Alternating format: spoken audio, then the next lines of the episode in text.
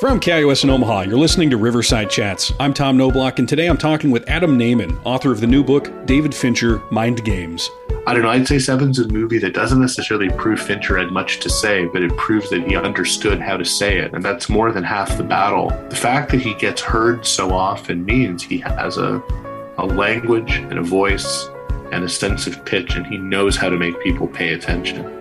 I can't think of a working American filmmaker who, when he's good, obliges you to pay attention. He is amazing at taking an essentially distracted movie-going cohort and for now 2 hours or 2.5 hours being like, you are going to look at what I want you to look at. We talked about David Fincher's wide-ranging career, influences, and his influence as he directed films like Seven, Fight Club, The Girl with the Dragon Tattoo, and The Social Network.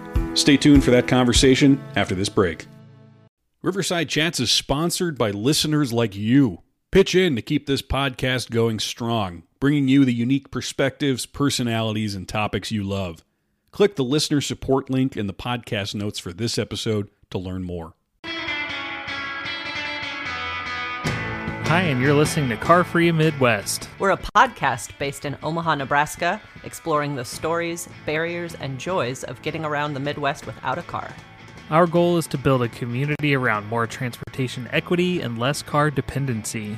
I'm Sarah Johnson. And I'm Joshua LeBure. We'll be here every other week with interviews, topics, and documentary pieces covering all things transportation. And we'll be talking a lot about bikes, e-bikes, and cargo bikes, because once you get to know us, you'll find that that's what we're obsessed with. So subscribe to Car Free Midwest wherever you listen to podcasts. A production of Figure Podcasts. With support from Mode Shift Omaha.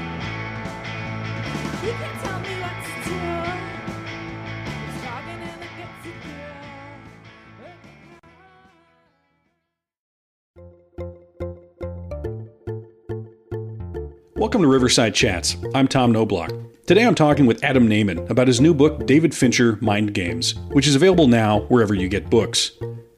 Nayman is a critic at The Ringer and CinemaScope, and he's also the author of The Cohen Brothers, This Book Really Ties the Room Together, and Paul Thomas Anderson, Masterworks, which he and I discussed in an earlier episode of this show. His latest book, David Fincher, Mind Games, is a critical and visual survey of the filmmaker behind incredibly popular works like Seven, Fight Club, The Social Network, and more. Here's my conversation with Adam Nayman. Adam Nayman, it's exciting to have you back on the show, this time about your book, David Fincher, Mind Games. David Fincher has been a mainstay for my movie-watching career, and it's been kind of a weirdly varied career for him the past decade. But I want to start, you have a section early on in the book called Repeat Offender, which I always read in the voice of the parole board guy from Raising Arizona. But right. You say, serial killers provide the clearest through line for Fincher's filmography to date, and that no American filmmaker of the era, or probably ever, has become so identified with serial killing as Fincher.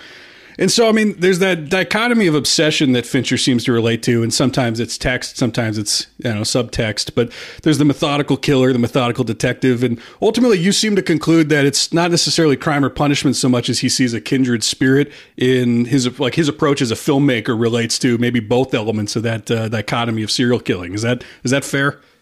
Yeah, I mean, I think he's interested in multiple aspects of that basic scenario. I think he's interested in the act itself, right? And the question of that act having meaning. It's an expression of something, and an expression of something with a certain amount of stakes. I mean, within the worlds of the film, it's life or death stakes. And I don't think he literally sees filmmaking as, a predatory, a body count endeavor, but it's a one way to allegorize, I think, how seriously he takes that idea of craft.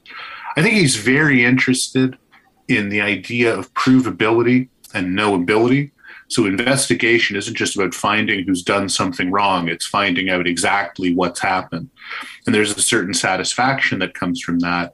I think that he's interested more in dramatizing the lack of satisfaction. He's interested in dramatizing the lack that stands between us and total certainty, which I think is where his work takes on that kind of existential dimension, usually without being pretentious about it. It's like found existentialism, where, he's kind of just doing a procedural or doing a serial killer movie, and then those little gaps and those little disparities get under your skin. you know, and the movies start taking on a different kind of dimension or a different level. And I think that, you know, he's interested in messaging. And I think that the question of solving something and reading something and finding legibility is interesting to him, especially when that legibility isn't necessarily what's there on the surface. I think one of the great Fincher set pieces, and in terms of how it's put together, it's the bit in Seven where everything that they're doing leads them to finding the chips in the guy's stomach, which lead them to finding the scratches under the fridge, which lead them to moving the fridge and finding the thing written on the wall, the first clue. And then that's mirrored in the second clue where they see the photo on the table with the eyes circled red, and the eyes are looking at a painting, and the painting is upside down. So you move the painting, and then you have this weirdly complicitous request to sort of help me, you know? So there's the act, there's the corpse, there's the crime scene, and then there's the hidden meaning, and then the hidden meaning is even a double meaning. Because in Seven, when he says, help me, it's not a cry for help from someone who wants to be stopped. It's more like, give me a hand with what I'm doing. And some of that is the script, but Fincher's ability to find scripts that have those qualities, is that recidivist character we talked about. He is drawn to these over and over again, is where you get the sense of an artistic personality. And I guess I'm not trying to compare him to a serial killer in a way that's glib or annoying. I think it's kind of funny that someone who's so controlling and so lucid and so wide awake as an artist is kind of helpless, in thrall to these particular obsessions. When you have someone who, on the one hand, is ironclad in how talented they are, and then the other is kind of an open book in terms of what really seems to obsess them and what really seems to trouble them, you can get some amazing friction and some amazing tension and some really enduring, you know, popular movies. Well, I know when we talked about a year ago about your Paul Thomas Anderson book, there was sort of a journey for you of, you maybe were wrestling with Paul Thomas Anderson movies before you came to maybe like the later ones, accept them. There was kind of a journey like that. Was your relationship with Fincher bumpy in the same way it was with Paul Thomas Anderson? Well, they were kind of twin irritants to me, but it's also so obnoxious to say that because I'm talking about being 18 or 19. Yeah. I'm talking about an idea of being a young cinephile, or even saying it that way is so obnoxious, but where you're discovering that there's a world beyond the American cinema and a world beyond the immediately available American cinema, and like a legacy of film criticism that's distrustful of the new, and that's also distrustful of a kind of flashiness, right? So at the same time that a lot of my friends in, let's say, the summer of 99 and the winter of 99 were obsessing over Fight Club or Magnolia, I think very honestly, and I think they came by those positive reactions to those movies very honestly, I think I was almost more a bit facetiously, but I thought it was a very important thing, you know, trying to look beyond those movies or being interested in the criticism that took them down a peg because they seemed so omnipresent. And those two films, you know, Fight Club and Magnolia, in different ways, both related very much to Stanley Kubrick, who at 19, I wasn't interested in tearing down. He was one of the monuments who was always going to stand up for me because the films were older, and I'd started reading criticism that I found very persuasive in a positive way. So in the same way that, you know, I was inclined to find Magnolia kind of overwrought and florid, which I still do. I mean, my 41-year-old self hasn't totally broken faith with my teenage self, right? You know, in the same way I found Magnolia kind of overbearing, you know, I found Fight Club pretty obnoxious. And I've come to now recognize that that's the correct response, but that its obnoxiousness almost, I'm nostalgic for it because we're in a moment of such anodyne mainstream studio filmmaking and kind of gutless mainstream studio filmmaking. And I've also come to realize that the sort of incoherence of Fight Club, or what seemed to me as a teenager to be incoherence, is actually really kind of interesting dialectical argument. The fact that the movie cancels itself out is actually pretty smart.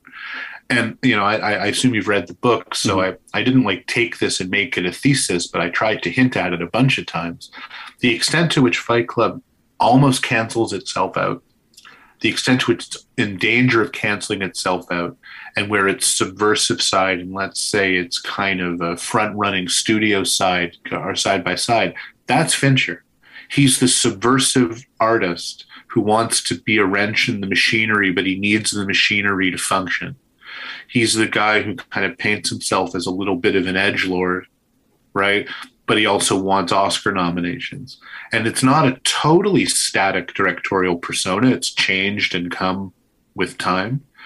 But, you know, as he made more movies, and as a movie like Fight Club goes from being, you know, the totality of the discourse on David Fincher to kind of just one of a few places you can go with him, not only do I like the movie more, but I'm drawn back towards him as a director of some value.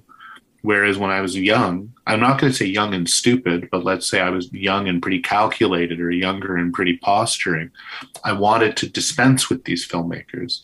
I'm like, there's so much of the past to discover. Why am I, you know, being just hit over the head with this fake vanguard of the present? Well, 20 years later, they actually kind of now belong to the past, and it's a past that I'm nostalgic for because I'm sick of what is new now. And, you know, both of those directors are better than I gave them credit for. The difference is I think Anderson made a huge, gigantic leap as an artist, not a reinvention of himself, but he found a language that's truly amazing for me. Whereas I don't think Fincher's artistry and language have changed that much. I just think it's been over a deeper group of movies, and I've developed more of an appreciation for it. Though I guess if There Will Be Blood is the movie of Anderson's that turn me around on him, I think Zodiac in the same year would have been the one for Fincher. That's interesting, especially given the kind of tension that they have, in the sense that, as you write about in the book, Paul Thomas Anderson had a pretty negative reaction to Fight Club. Yeah. And so, I don't know. Do they have a relationship? Do you know anything about the person? I mean, he wished colon cancer on Fincher, and I don't know where you go from that. Right. I mean, like, for example, Anderson and Tarantino are very public about being friendly, you know, and Fincher and Soderbergh, I think, are public about being friendly. I don't know about Anderson and Fincher. I mean, the image I'd have for both of them, which I think in some ways is simplistic, and sometimes the streams do cross, but I think of Anderson as a guy with his heart on his sleeve and Fincher as a guy with a chip on his shoulder, right? Yeah. And I think that in a way they've both made, quote unquote, more mature movies. And they kind of cross the streams too, because Gone Girl and Phantom Thread seem to me to be hugely simpatico films in terms of when they're made in their filmmaker's career and kind of what they're examining. Mm-hmm. I mean, in very different genres and very different modes, I think they're examining monogamy and relationships and maturity and, to some extent, authorship and, like, you know, what you put out in the world and how it's received. I mean, I think those movies are a pretty compelling pair. But I also have found in writing these books, and even in the way these books have been received, not that we want to, like, I want to talk about reception and reviews for what's still a brand new book in the case of Fincher, but you know, they've both done pretty well. And with Anderson, though, there was a deep passion that people seemed to express about, not the book, but about the subject of the book. Like, I would get emails from people in, like, you know, Portugal and parts of South America about how much they love Paul Thomas Anderson. With Fincher, it's kind of a more cool, you know, commercial kind of reception where it's like everyone loves these movies, but the passion, I think, comes out of the people who find them flawed or who are annoyed by them, as opposed to people having deep love for them. I mean, it's hard to have, like, a deep, passionate, romantic love about, like, you know, Mindhunter or A Girl with the Dragon Tattoo, because there's always a kind of cruelty and a chilliness to that work that holds it at bay a little bit. If you're just joining us, I'm talking today with Adam Nayman about his new book, David Fincher, Mind Games.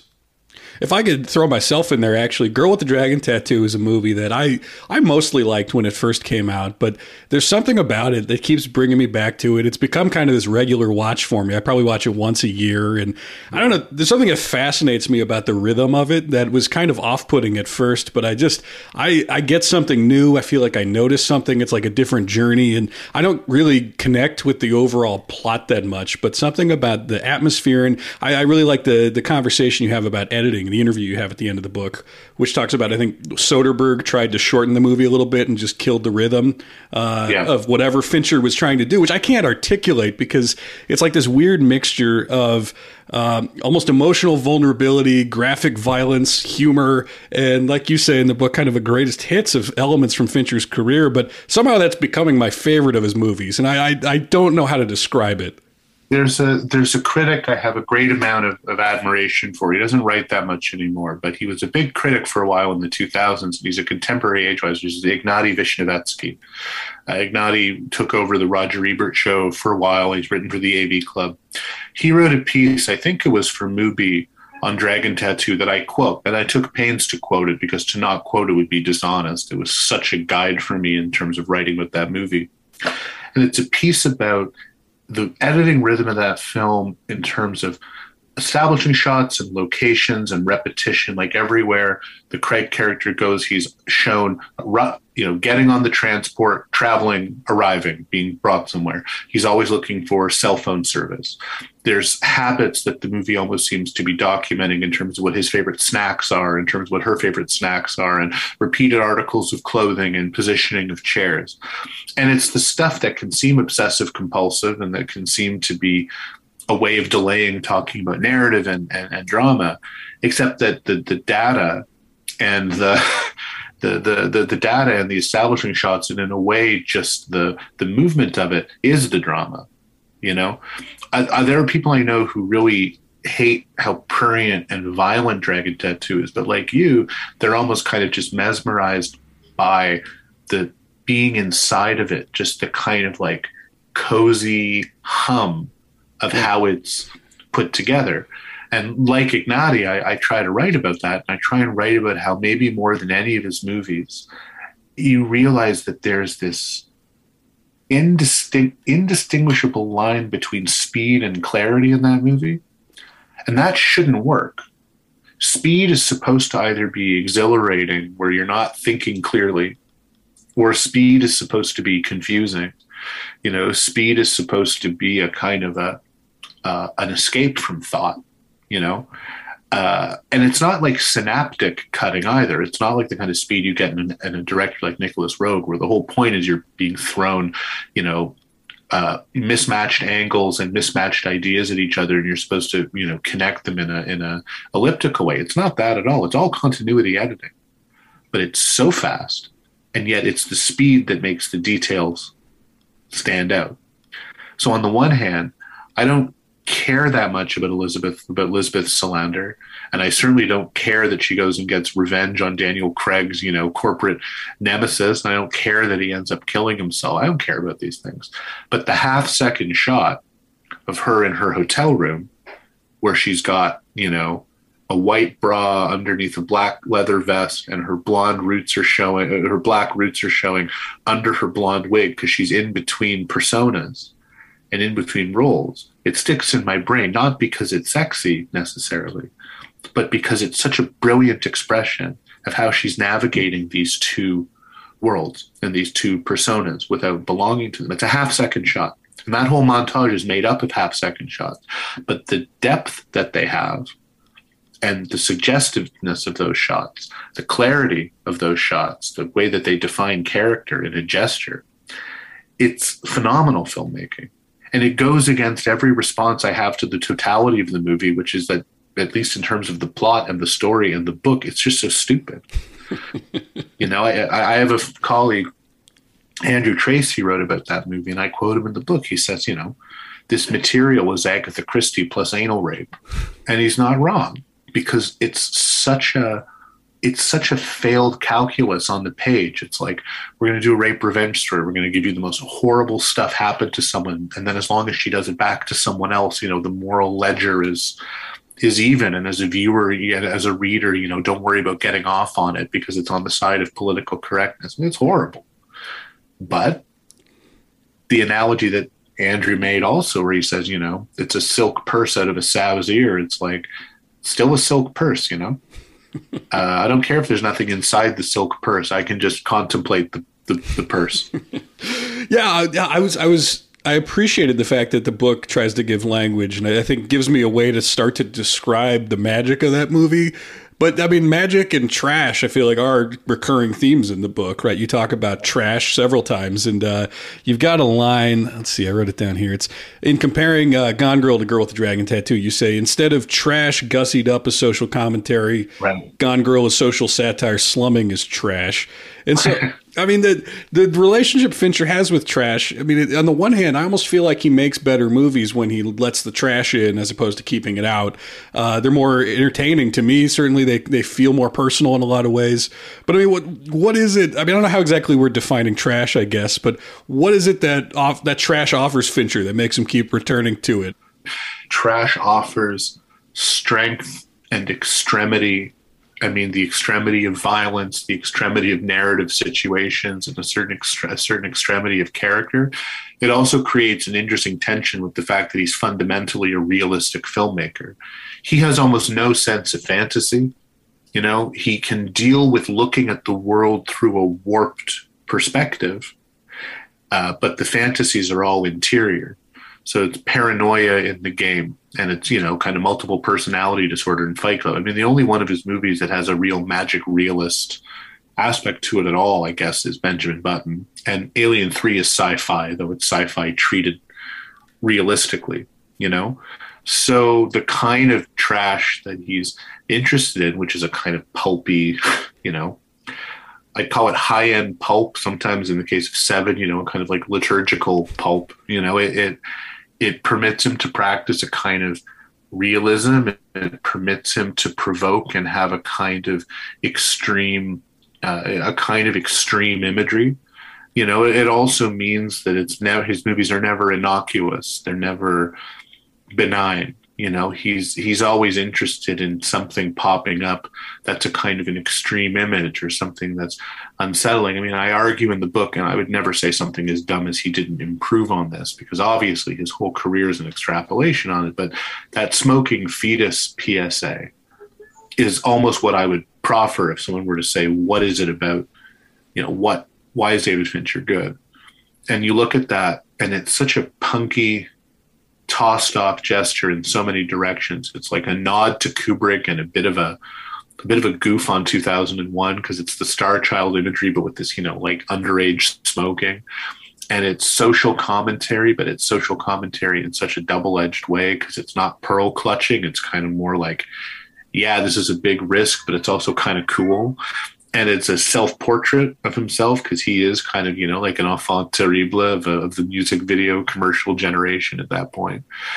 I look at an image like that, and I sort of think, you know, it's a guy who knows kind of how to push buttons. And I think that certain structures that we associate with trash, you know, genre movie structures like whodunits, serial killer stories, you know, police procedurals, they're the best staging ground for that part of him. And when he moves into other genres, which he does, like, you know, funny thing about The Social Network, not just now, but even when it was made, it's kind of a period piece, you know, kind of a movie that has historical and social sweep. And same thing with Benjamin Button. That's part of Zodiac as well.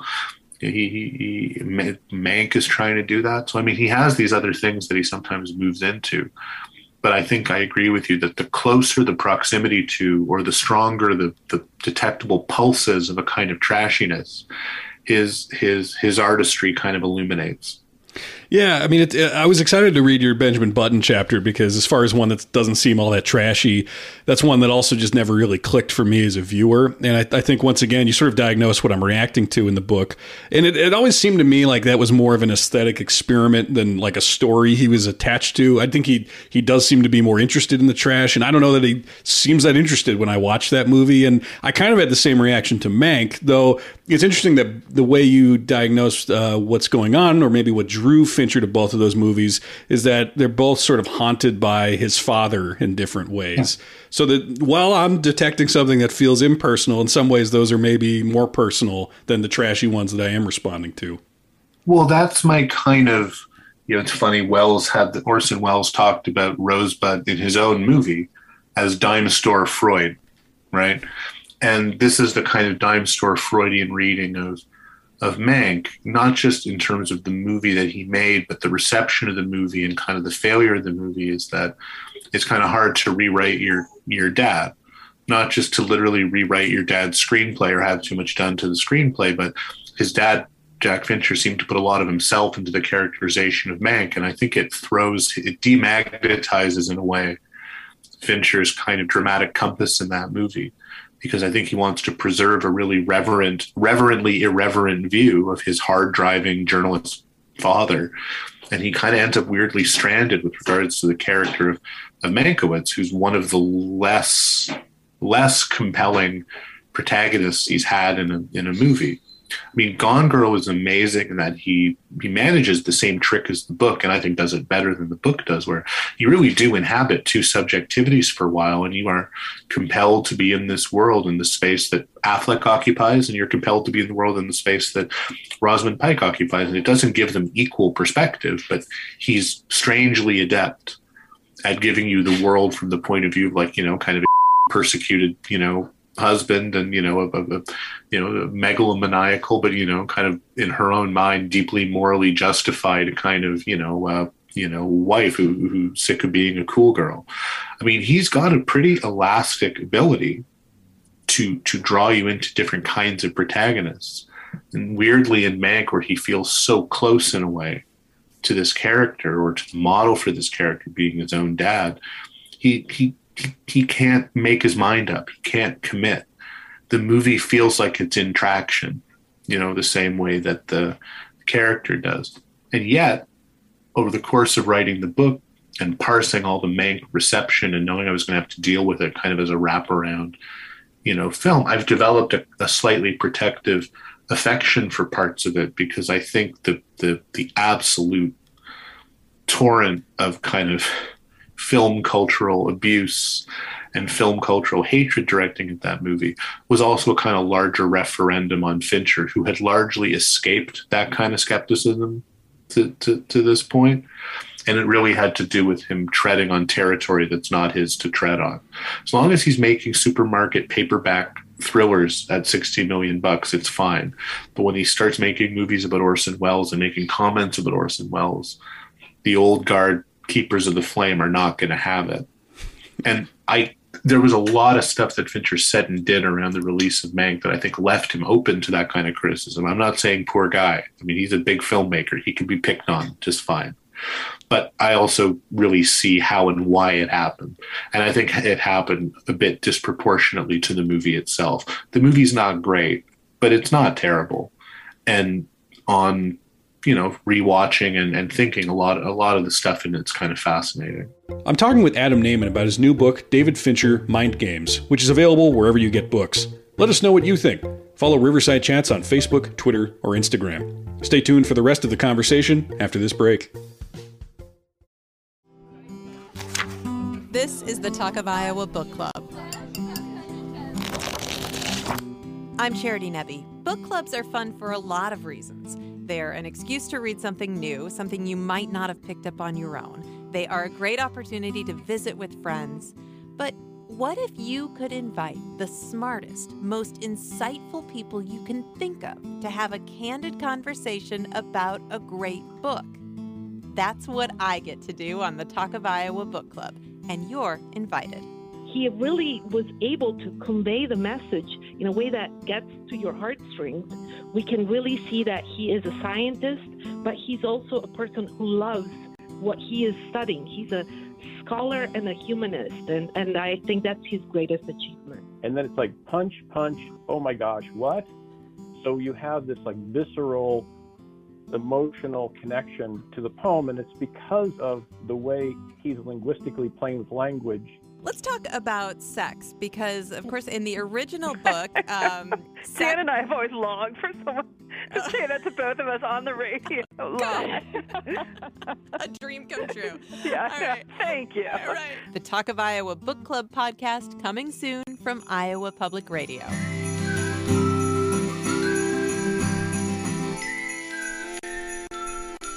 It's time to start reading.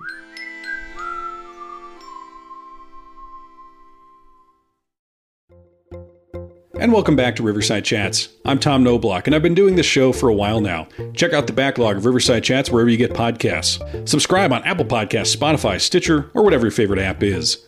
I'm talking today with Adam Nayman about his new book, David Fincher, Mind Games. Fincher directed works like Fight Club, Gone Girl, and The Social Network. Here's the rest of my conversation with Adam Nayman. Another thing I was thinking about when I was reading the book, just maybe because I hadn't seen, I didn't know David Fincher's father really until Mank came out. I didn't know his name, anything like that. But I was thinking about this. You refer to the narrator of Fight Club as Jack because of the recurring phrases that they use in the movie. I'm Jack's, raging bile duct. I'm Jack's, et cetera, et cetera. To my knowledge, I read that book and I watched the movie, a while ago. But I want to say that was an invention for the movie. Do you know... Has anyone solved this? Is the Jack, the use of Jack in that movie, is there any way that that's related to his dad's name, especially in the context of a movie about fatherless sons?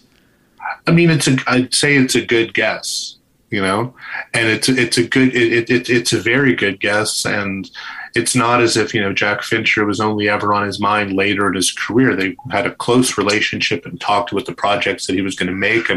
In between Seven and Fight Club was the original time he was thinking of making Mank, right? So that refrain in the screenplay, that's as good a dime store Freud read as any. Jack is just one of those names that has a certain kind of harsh kind of sound to it. But I think that you're right that one of the subtexts of Fight Club is fatherless sons, which is carried over from Chuck Palahniuk, obviously. And, Palahniuk's one of those writers who I think is a really good match for Fincher, where his instincts served him well, because the kind of crass, callous sarcasm of that book, and sarcasm and callousness as a way to access anxiety, is something that I think Fincher relates to. It's the same way that the voice of Aaron Sorkin, which I find to be an almost unbearable screenwriting voice in a lot of other contexts, serves Fincher well. They're perfect for each other. And I think that, as an auteurist, I kind of want to say, Social Network is good because of Fincher and Sorkin's the problem, but it's not the problem. It's one of his better scripts. But the qualities that his scripts have, that hyper-articulate sense of accountability, characters who know themselves. And I think that's, I quote a wonderful critic in my book, Mark Ash, when Dragon Tattoo came out, where he says, people keep saying that David Fincher doesn't make movies that are good material. At what point is that, not his fault? And I think it's a good line. I would also say, if anything, I think that what Fincher's got really a good instinct for is material that fits his sensibility. And it's actually not that he works for bad material. It's that he's not guilty about working with stuff that's trashy. And more often than not, he transubstantiates it into something else. So whether it's good or bad material, I think he's pretty smart about fit. Benjamin Button and Mank might be the only two where you really do find yourself asking, what were you thinking? Right. Yeah. It's interesting that for one of the guys who came out of that 90s period, he didn't seem to ever have that allure to have the written and directed by credit, which so many people are so interested in. And I think sometimes to the detriment of filmmakers who might be better with some collaborators. Why do you think that is, that he didn't want to also be a writer, even though he seems to have that voice? Well, I think he said that it's just not his. He says, I can do every job on a set, and that's what a director is. But I guess the writer is not on the set. The idea predates everyone getting together to realize it or to execute it. But of course he writes. He writes through production. He writes through the way things are cast. He writes through the way that things are shot and edited. There's often a gap between printed scripts and how the movies end up. It's just not a matter of taking credit for pen to paper, right? I think it's funny though. A movie like Alien 3, you can't even really say it's written. It's more like salvaged. There's so many versions of that story and so many versions of that script, and it's changing conceptually and it's changing narratively. And they're we need to have different ideas in our back pocket. If Weaver doesn't commit all before, Fincher was hired. That's not the nice the nice safe spot of a 5-minute music video treatment where you don't really need a script because you're putting across song lyrics. I think that that movie represented such a unique challenge for him because it's not about selling a song or it's not about selling a product. I mean, maybe in a deep way, it's about selling a product because it's brand extension, but it's storytelling without much of a story to tell, and a story that no one had a grasp on. And I have an anecdote in the book where he's talking to one of the many writers who is reworking that script, and he has dinner with him, and he says, you know, these people, you know, think I'm an asshole. What do you think? And the writer's like, no, I mean, they're not communicating with you. And that's why I think clarity of communication is so interesting to Fincher. And that's why he has people who will literally kill to make that point and kill to make themselves heard. I mean, I've always thought that in one level, Seven is really juvenile because, you know, the serial killer speaking to society by killing its flawed members. I mean, even when you say it out loud, it sounds like something a teenager would write. But that idea that you try and stage manage things just so to make a point, and that texture and framing and timing, you know, make a difference in how loudly an idea comes through. And the idea that in a desensitized media culture, you kind of have to swing for the fences like that because no one listens to anything, makes Seven a pretty fascinating allegory. I don't know. I'd say Seven's a movie that doesn't necessarily prove Fincher had much to say, but it proves that he understood how to say it, and that's more than half the battle in the period that he's kind of trying to work in. The fact that he gets heard so often means he has a language and a voice and a sense of pitch, and he knows how to make people pay attention. I can't think of a working American filmmaker who, when he's good, obliges you to pay attention the way that he does. He's amazing at it. He is amazing at taking an essentially distracted movie-going cohort and for now 2 hours or 2.5 hours being like, you are going to look at what I want you to look at. You know, it's not a small achievement. Well, especially in the streaming age. And it's that, I think that feature you're talking about combined with the juxtaposition between maybe his approach to, like, he'll just jump into the whole Netflix thing. He'll work with streamers. He was going to do, I think he had 3 HBO shows at one point he almost did. As opposed to like Tarantino, who seems to think that he's sort of above that. We're in a landscape where, I don't know how much you feel like the feature film is 100% distinct, like a feature film made for theaters versus one for streaming. It seems blurrier than ever about what exactly that means, if that distinction is meaningful for audience members as opposed to creators. And Fincher always is sort of, I don't know if it's out of necessity, because I know he's got 100 projects that just never got off the ground, but he's willing to do those sort of experiments to jump into, okay, where is it that people are watching things right now? Well, it's on streamers, right? And he's going to try to figure out how to make that work. I mean, he seems to be less precious, I guess, than a lot of the auteurs out there. Just the fact that things are changing in the media landscape in general. My heart sank, but also I smiled when he made that comment about, you know, what I do is, you know, medium price challenging content. I mean, but on the other hand, when you hear a Tarantino who's like, you know, every fart of mine is art, you know, you also get tired of it. I mean, I think that when Fincher describes himself as making content, he's being sarcastic, but he's also to some extent being truthful. I mean, the thing about a show like Mindhunter, which I want to come back so much and miss it and think it's terrific, I don't know if I would describe it as art. I think I would describe it as an absolute kind of premium content that, because it is made rigorously and with a sense of principle, it comes close to giving me the contained dynamic feeling I like in movies. It's not a Twin Peaks: The Return situation where categorizing that thing or taxonomizing it is genuinely difficult, and I think genuinely is worth wrestling with, not because movies are good and TV is bad or because there can't be liminal spaces in between, but because it really truly feels like cinema, even in a way that great television like The Sopranos does not. But, you know, I think Fincher knows what he's doing when he's making Mindhunter. I think he knew what he was doing when he was making House of Cards, which I chose not to write about in the book because I think it's such an uninteresting show. But I'm wrong to have not written more about it because of that impulse you so accurately described, which is Fincher's willingness to go where the eyeballs are. And then once he is where the eyeballs are, then he can do what he does to people's eyeballs, you know, which is just magnetize them towards whatever he wants them to see. I mean, I thought long and hard about House of Cards and watched the first two episodes that he directed and thought, these are really good. I mean, I know why the show took off, but then his stewardship of it totally disappeared. Right. You know, he made money off of it because his name's on it.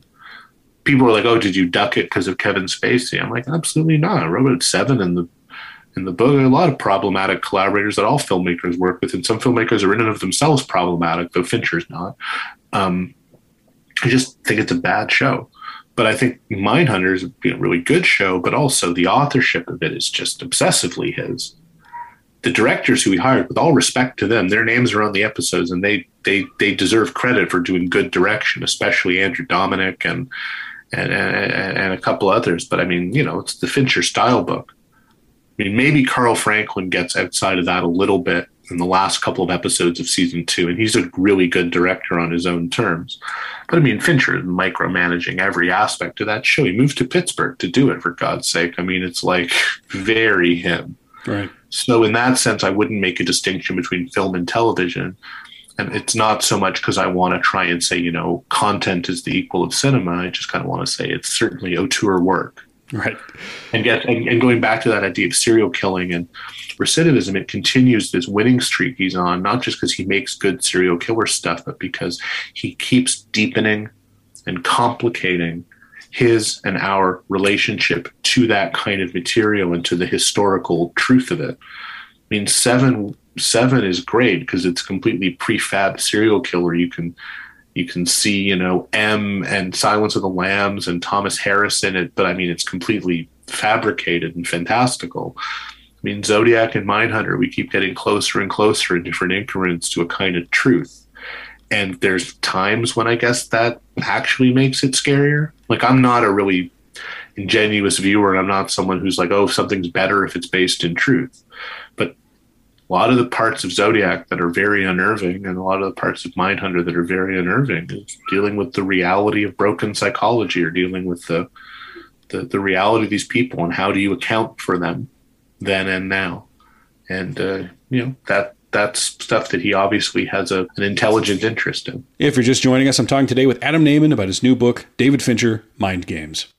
Did you have a chance to talk to him at all? I know you got Bong Joon-ho writing the foreword, and Fincher seems like sometimes he's good with interviews and sometimes he's fairly elusive.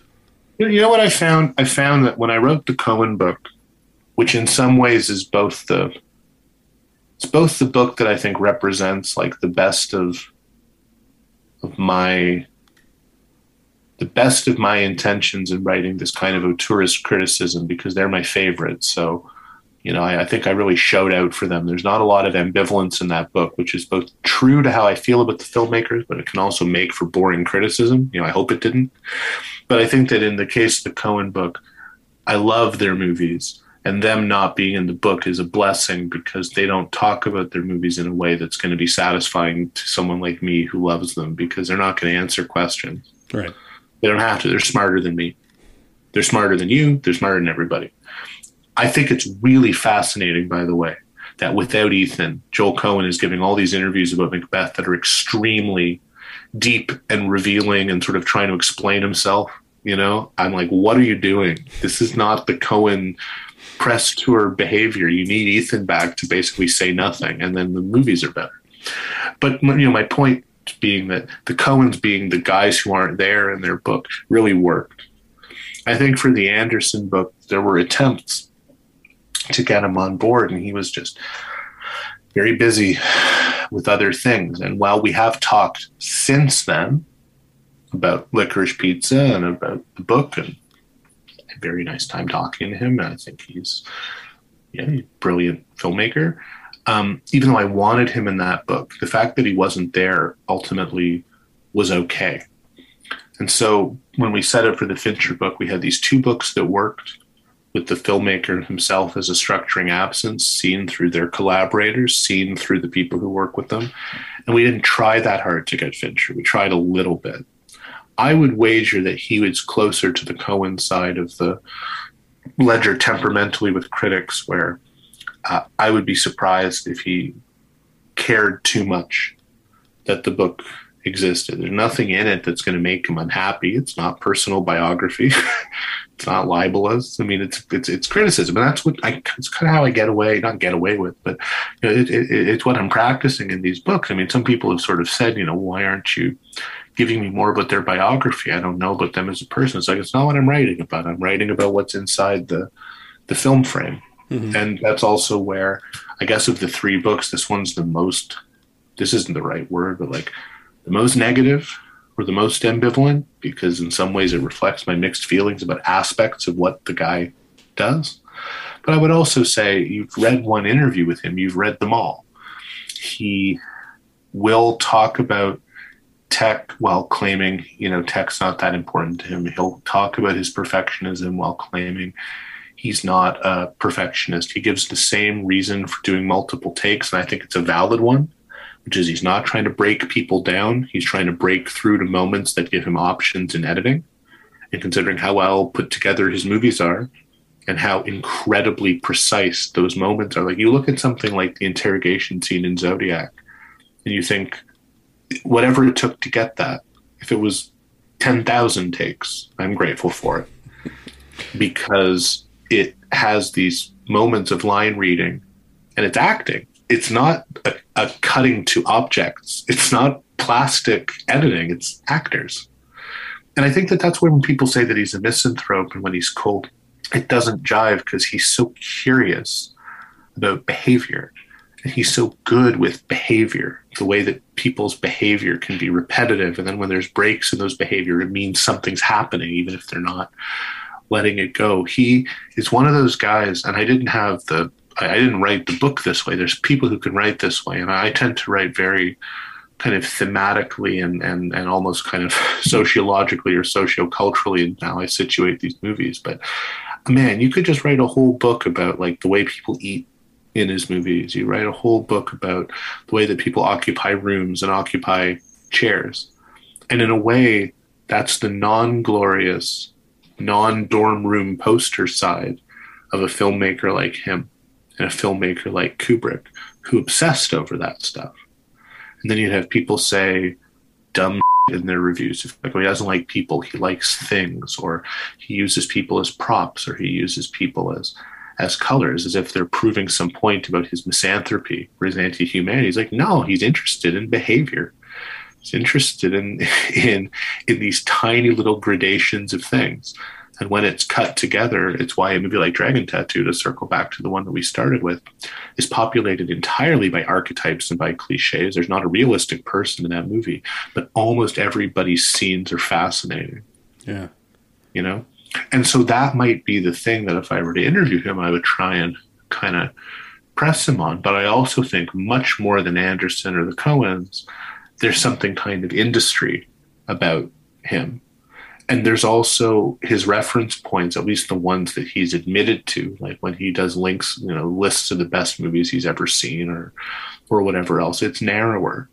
I think he comes by it honestly. I think he really does think that like All the President's Men and Chinatown are, you know, the greatest movies. There's nothing wrong with that. They're great movies and he equals them to some extent.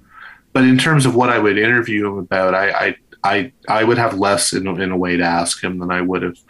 You know, if I could actually sit down with the Coens and do the Chris Farley show stuff, you know. Yeah. Hey, remember when you guys made a series, man? That was awesome. That's awesome. Yeah. As kind of a wrapping up question, I like the fact that you've now written two books on very well regarded filmmakers who make a lot out of a character holding a box with a head in it. Cohen's with Barton Fink and Seven now. Yeah. So is that what we should look for whoever you're going to focus on next? Are there any? Yeah, I'm trying to think who else has who else would complete the decapitation trilogy. What I will say is that if these three books have taught me anything, it's that a deep core auteur study is not the thing I want to write next in this format. You know, I got reviewed by David Bordwell, which is such an insane sentence for someone like me, because I'm a film studies student. I used to read Boardwell. And really, it's not that surprising. These are just people. But I mean, when Boardwell reviewed these books on his blog, the 20-year-old version of myself lost his mind. And he was very complimentary about the books, but he was talking about how the format is itself somewhat not paradoxical, but how the format is complicated because auteurist criticism isn't by definition positive, but a big fetish object kind of book is kind of by definition not negative. You know, you're not going to have screen grabs and art inspired by the movies that speaks to the flaws, right. You know. It's like sort of beautifully packaged. And he said he found the tension in the books interesting, that as a critic, you know, trying to write objectively and critically and even-handedly, and then the format of the book almost seems to be what you're struggling against, or you just submit to it and you make something that's really, you know, affirmative, or you make something that's really adulatory. I don't think these books fail that test. I think they're test cases for it. But I've kind of now, I've not run out of filmmakers who I love enough to write a book about, but I don't know how many more filmmakers there are whose profiles are big enough and whose popularity is wide enough that a publisher like Abrams would want to make a book like this, and my heart would be fully in it. Mm-hmm. I mean, the one guy who is left, and is a guy in that case who is left, who I think would support this format, you know, really, really beautifully is Verhoeven, but I've written about him before, and I think the arguments about him have been made widely in the culture, kind of the same way that they have for Cronenberg and De Palma and some of the other great 70s guys who are still around.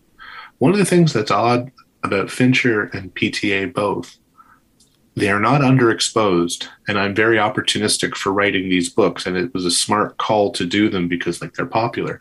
There's not that much writing on them. You know, you mentioned Ethan Warren before we went on, writing another book on Paul Thomas Anderson, which, for the record, I can't wait to read, and I'm glad it'll be there.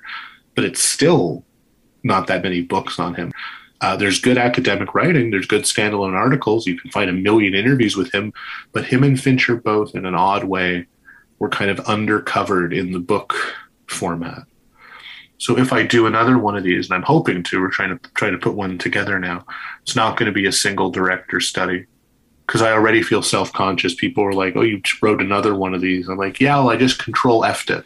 I just took all the Andersons out and Finchers in, and you can't tell. You're not going to read it anyway, right? You're just going to look at the pictures. So, well, I look forward to whatever you end up doing next. And for anybody listening who wants to check out your existing books and any of the writing you have, which is pretty frequent, where should I direct them?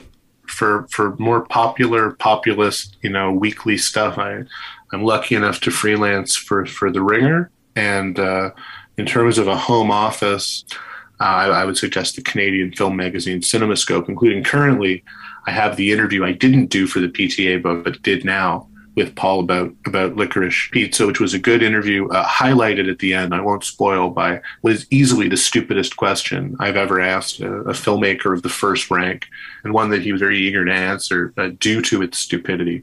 It's always a great moment when you talk to an artist you really revere. And in his case, one I'd spent 2 years thinking about writing this book. And I'm like, all right, man, look, I've got you here. This is the stupidest thing I can think to ask. But he's like, great.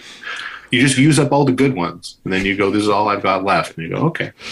Well, I hope I've had a balance of good ones and dumb ones. Oh, it's an absolute pleasure. I appreciate the interest and the support very much. I'll come talk about anything anytime. I appreciate that. Thank you so much.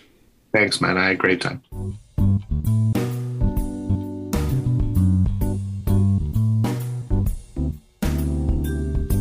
Riverside Chats is a production of KIOS 91.5 FM, Omaha Public Radio. The show is produced and edited by Courtney Bierman. Our original music is written and performed by The Real Zebos. Our artwork is done by Ben Matukowicz. Remember, you can find the backlog of all these episodes wherever you get podcasts. Please subscribe and leave us a review. As always, thank you for listening. I'm Tom Noblock.